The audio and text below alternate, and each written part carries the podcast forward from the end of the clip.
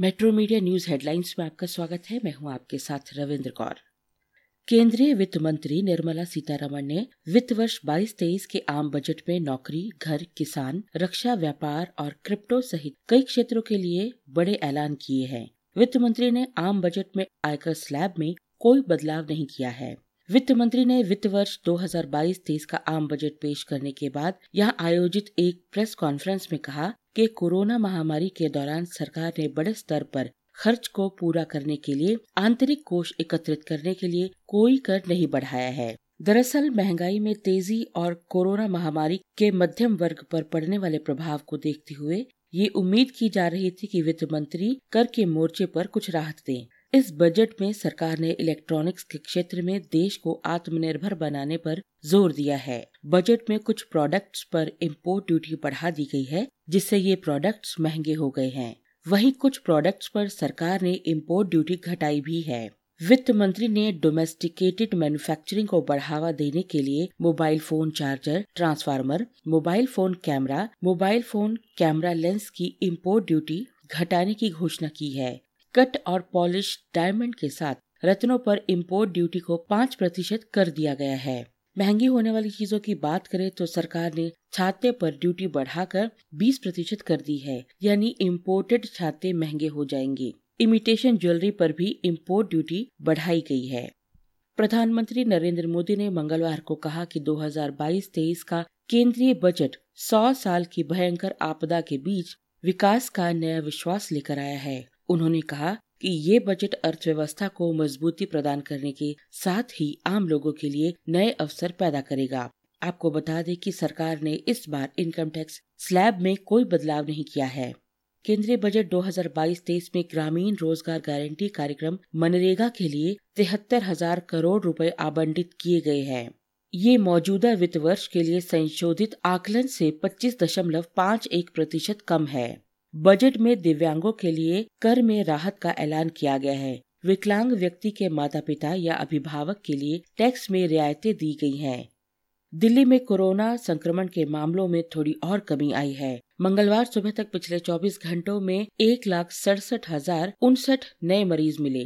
इस बीच कोरोना को मात देने वालों की संख्या दो लाख चौवन हजार छिहत्तर रही। हालांकि इस अवधि में ग्यारह सौ बयानवे संक्रमितों की मौत हो गयी। शोपिया जिले के अमशीपोरा इलाके में आतंकवादियों के हमले में जम्मू कश्मीर पुलिस का एक असिस्टेंट सब इंस्पेक्टर घायल हो गया है।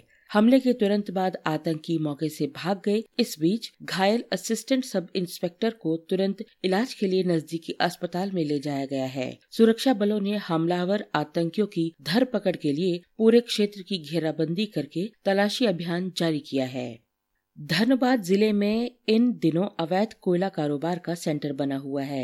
निरसा थाना क्षेत्र के गोपीनाथपुर ओसीपी में अवैध कोयला उत्खनन स्थल में चौल धंसने से तेरह मजदूरों की मौत हो गई। बताया जा रहा है कि इस घटना में कई मजदूर गंभीर रूप से घायल भी हुए हैं।